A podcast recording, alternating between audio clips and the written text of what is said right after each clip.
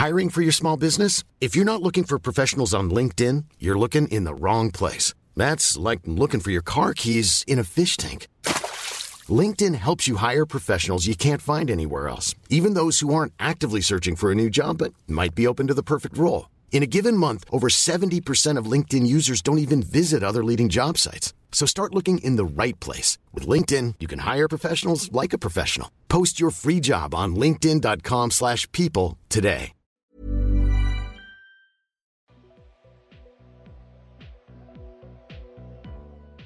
Attendre d'attendre un enfant, épisode 1. Pourquoi la PMA et pourquoi en faire un podcast? Je veux des enfants et je crois que je serai une super mère. Ok, on aura connu présentation moins frontale et plus humble, mais écoutez, vous avez cliqué sur le podcast après avoir eu l'occasion de lire le titre, peut-être même que vous avez écouté la bande-annonce, donc faut pas faire les étonner. Mais effectivement, c'est vrai. Bonjour déjà. Je veux des enfants et je crois que je serai une super mère. J'ai hâte de leur présenter leur famille, celle dont je viens, celle dont ma compagne vient, et puis celle composée de tous les copains qui seront autant de tontons et de tatas. J'ai hâte de les emmener à l'école, même les matins difficiles, genre avec la gueule de bois, et de me faire des poteaux parmi les autres parents. J'ai hâte de leur apprendre à mettre leur cartable tout seul. J'ai hâte de leur montrer les films que j'aime le plus, ceux qui me font des guillis dans le plexus solaire et monter les larmes aux yeux tellement ils sont beaux. J'ai hâte de leur faire découvrir tout un tas de chansons que j'adore et de leur faire lire les livres qui m'ont changé pour toujours. En attendant, je leur lirai Zozo la tornade, Zibeline des et Cochon ronron et Bzz l'abeille, qui étaient mes favoris quand j'étais petite. Vraiment des, des bangers, hein Comme disent les jeunes. J'ai hâte de les aider à trouver leur moyen à eux d'exprimer ce qui fait parfois mal dedans. Moi, c'est l'écriture, mais peut-être que ce sera la musique ou le dessin ou la cuisine. Ça m'arrangerait pas mal que ce soit la cuisine, vu que j'adore bouffer, mais je forcerai à rien. J'ai hâte qu'ils me fassent leur première blague, je suis sûre qu'ils seront marrants. J'ai hâte d'étendre leurs toutes petites chaussettes sur le tankerville et de ne pas repasser leurs vêtements. Oui, parce que je pense que je serai une super mère, mais faut pas déconner non plus quand même. J'ai hâte d'être enceinte. Je sais que ça fait des douleurs partout, que ça fait gonfler jusqu'aux filles, que ça va fusiller les abdos que j'essaie de consolider à grands coups de yoga, de renforcement musculaire, de 8 et de cardio depuis presque 10 ans. Écoutez, clairement, là je fais le bilan. Il y a effectivement plus de trucs qui me font me dire que c'est plus une idée de merde qu'une idée super. En plus, je suis écolo. Enfin bon, on aura le temps de revenir sur ce sujet plus tard. Mais pourtant, j'en crève d'envie depuis très longtemps. C'est euh, c'est comme si c'était plus fort que moi. C'est quelque chose que je ne m'explique pas. Je comprends les gens qui n'en veulent pas. Hein. Je suis pas en train de dire euh, oui, alors c'est en nous forcément. Évidemment, les gens qui n'en veulent pas n'en veulent pas. Point barre. C'est comme la coriandre finalement. Il y en a qui adorent, il y en a qui détestent. Vraiment, jamais je ne remettrai en question ce qu'ils et elles savent qu'ils sont. Je sais juste ce que je ressens moi. Un feu dans le ventre, une boule dans la gorge, un manque. Je sais que je veux des enfants depuis mes 25 ans environ. J'en ai 34 aujourd'hui. La première fois que je me suis naturellement imaginée mère, c'était il y a 10 ans. À l'époque, je fricotais depuis quelques mois avec un type qui m'a un jour dit qu'il voulait emménager près de l'océan pour y élever ses enfants. J'ai compris qu'on n'allait pas rester très longtemps ensemble. Bon, en fait, je le savais déjà vu qu'on avait 24 piges et qu'on fricotait vaguement, mais disons que ça m'a fait imaginer où moi, j'avais envie d'élever les miens d'enfants. Et clairement, partout, sauf près de l'océan. Même si c'est génial et superbe, hein, vraiment je suis la première à le dire, c'est génial et superbe. Mais moi, l'océan, au quotidien, je trouverais ça chiant. Parce que j'ai peur de tout en fait. Les marées, ça me fait peur. En plus, alors ça fait qu'à certaines heures, t'es obligé de marcher 20 minutes pour ne serait-ce que tremper tes pieds dans l'eau. J'ai pas ce temps, moi, en fait. Excusez-moi, l'océan, il y a trop de vagues. Il y a les tourbillons, les vagues, c'est comme des claques dans ta gueule. Limite, ça t'assomme après, tu meurs. Il y a des trous dans le fond, dans le sable, en fait. Enfin, je veux dire, alors peut-être que peut-être qu'on m'a menti, peut-être qu'on m'a dit des carabistouilles, mais moi, on m'a dit, fais attention, il y a des trous dans le sable et après, bah, tu meurs en fait, je n'ai pas envie de mourir. Et pardon, mais quitte à vouloir se baigner, autant aller près de la Méditerranée, où t'as pas l'impression de risquer ta vie toutes les 3 secondes, alors que tu voulais juste aller faire trempette pour pisser dans l'eau tranquille. Hein? Ok, je digresse, pardon, mais pardon, pour moi c'était important. Mais tout ça pour dire, en comprenant que je ne voulais pas élever mes enfants à Osgore ou Biscarrosse ou Saint-Jean-de-Luz, même si c'est des noms de villes assez rigolos, vous en conviendrez, j'ai compris que je voulais des enfants. Très bizarre à expliquer cette affaire. Quelques mois plus tard, je rencontrais un homme avec qui j'ai vraiment cru que j'en aurais. On a vécu ensemble longtemps. J'avais très vite pris mes ovaires à pleine main pour lui dire qu'un jour, je voudrais des enfants et qu'il fallait qu'il le sache parce que si c'était pas son cas, autant qu'on ne se fasse pas perdre plus de temps. À l'heure de l'amour naissant, il était d'accord.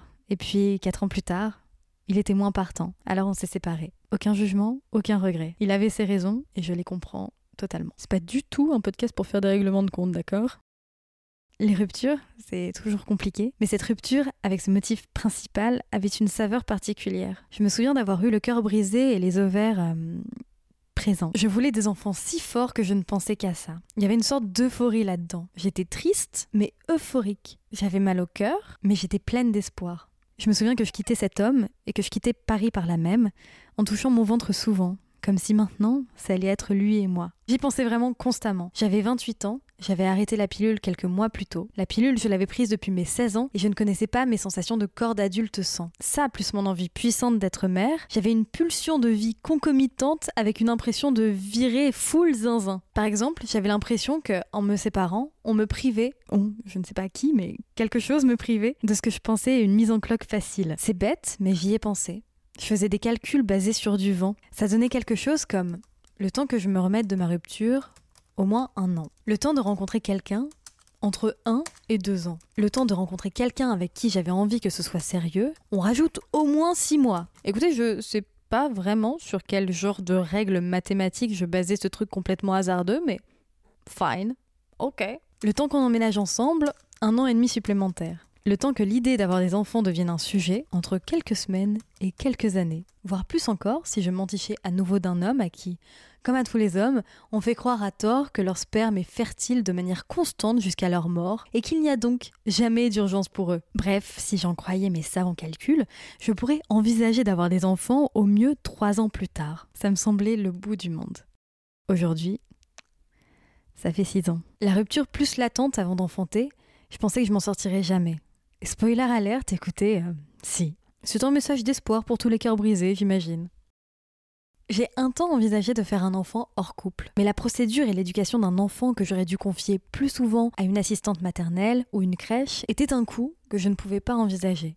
J'étais prête, mais ma vie ne me semblait pas l'être, quelque chose comme ça, je crois. Alors à la place, j'ai fait la fête. L'alcool aidant, j'avais un crush par soir sur un type. Je suis bi ou pan je ne sais plus tellement. Enfin, pour moi, ça veut dire la même chose, mais peut-être pas. Enfin, vous me direz. Mais je ne m'autorisais pas à envisager les femmes pendant ces quelques années-là. Je n'ai aucune idée de pourquoi. Peut-être juste les hormones. Je ne sais pas. J'avais beau rêver d'avoir un enfant, j'y ai renoncé à un moment. C'était pendant les confinements.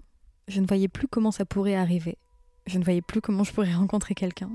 Je ne voyais plus comment je pourrais retomber amoureuse. Le temps passait, je savais pas dans quel état mes ovaires étaient. Et je pleurais des litres en écoutant en boucle ton héritage de Biolay, en me disant qu'à moi, ce bonheur-là n'arriverait jamais. Qu'il y avait trop de trucs, trop de preuves, trop de signes. Le fait que je n'ai été en couple qu'avec des gens qui ne voulaient pas d'enfants, ou qui en voulaient mais pas avec moi, ou qui en voulaient avec moi mais avec qui j'en voulais pas les mauvaises décisions pro que j'avais prises qui m'empêchaient d'avoir une rémunération stable pour envisager sérieusement une maternité sola. Et maintenant, le confinement, ça me brisait le cœur, mais j'essayais de me forcer à laisser tomber. C'était trop pour moi. Et puis un jour, je suis retombée très amoureuse d'une femme formidable qui s'appelle Clémence. C'est une très belle histoire d'amour qui a commencé comme une très belle histoire d'amitié. J'ai mis presque deux ans à lui faire ma déclaration et j'étais la plus heureuse du monde quand elle a accepté d'être amoureuse de moi en retour. Enfin, c'est pas exactement ça. Elle a pas accepté, elle était juste amoureuse de moi en retour, point. J'étais folle de joie, mais j'aurais pu la quitter si quand on a parlé d'enfants, elle m'avait dit que pour elle, c'était hors de question. Par chance, elle m'a dit qu'avec moi, oui. Les élever, oui. Les porter, non. Alors j'ai dit banco. M'a dit banco. Faisons une PMA. Maintenant, tout est prêt. J'ai même fait du zèle. J'ai pris un CDI pour tout ce qui est revenu fixe. On a acheté une maison pour tout ce qui est mise à l'abri de la famille. La chambre de l'enfant ou des enfants sert encore à stocker mes fringues et faire pioncer les potes de passage, mais elle les attend. Pas autant que nous, mais elle les attend. C'est fou quand même quand on y pense. Je raconte ma vie de manière peut-être un peu trop précise pour que ça ne fasse des frissons de gêne à personne, et pourtant, je sais qu'elle va forcément résonner chez au moins une personne. Je me disais ça en regardant par la fenêtre de ma chambre, mon jardin et ceux des voisins. Nos jardins, ils sont très différents. Certains ont un garage, certains une petite cabane, certains de la pelouse parfaitement tondue, d'autres des herbes folles disparates et trop hautes, certains ont des toboggans, d'autres encore des hamacs, mais tous ont des points communs. Ici, leur forme, la tranquillité, la joie qu'on ressent quand on peut ressortir le salon de jardin au printemps, qui est commune à le je pense. Le désir d'être parent, j'ai l'impression que c'est pareil. On a toutes et tous nos raisons. On est toutes et tous différents. Et quand on galère, on est encore à la fois plus pareil et plus différent. Il y a les hétéros qui doivent passer par une PMA parce que la méthode naturelle ne fonctionne pas pour eux. Il y a les personnes qui font une maternité hors couple. Il y a les personnes qui se lancent dans une procédure d'adoption ou qui sont dedans depuis des années et qui attendent. Il y a les gens qui veulent devenir coparents avec des amis ou peut-être des inconnus. Il y a les couples de femmes. Il y a les couples non binaires. Il y a les couples d'hommes. Il y a les gens qui ont toujours su qu'ils voulaient enfanter. Il y a celles et ceux pour qui ça a été plus tardif, plus soudain. Et au final, on a tous au fond de nous la même hâte, le même espoir, le même cœur qui se serre quand on y pense, quand on se demande c'est pour quand? C'est pour quand pour moi? Quand est-ce que ça va marcher? Est-ce que ça marchera un jour? Il y a le même manque d'un amour dont on n'a pas idée de la force. Mais juste un peu. Suffisamment en tout cas pour en mourir d'envie. Attendre d'attendre un enfant, c'est l'histoire d'un parcours PMA. C'est l'histoire du mien en tout cas.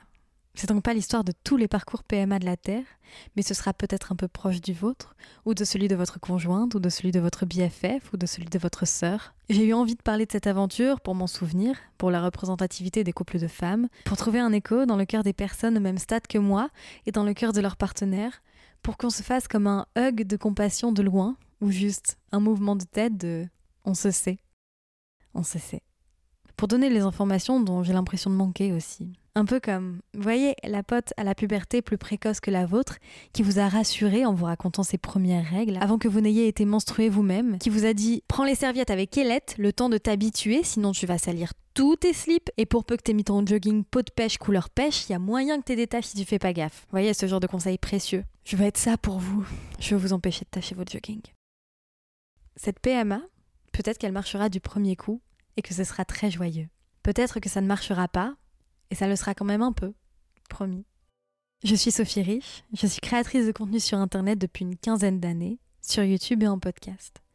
J'ai eu envie de faire ce podcast parce que dans mon passé pro, que j'ai parlé de rupture, de vagin ou de masturbation, je me suis rendu compte que produire quelque chose sur ce qui me tracassait me faisait du bien et même que ça aidait parfois les gens qui entendaient ce que je disais. Mais c'est pas la seule raison. Depuis qu'on a pris la décision de faire une PMA avec ma compagne, j'ai très peu croisé de personnes dans la même situation. Et quand ça a été le cas, j'ai vécu un tel soulagement à pouvoir évoquer, ne serait-ce que quelques minutes, le stress, les questionnements et les effets sur le corps, que j'ai envie d'essayer de recréer ça pour d'autres. Une grande conversation où on croirait qu'il n'y a que moi qui parle, mais où en vrai, vous aurez tout le loisir de me répondre. Sur mon Instagram, at underscore notamment. Dans le prochain épisode, on parlera de comment bien préparer le premier rendez-vous chez son ou sa gynéco.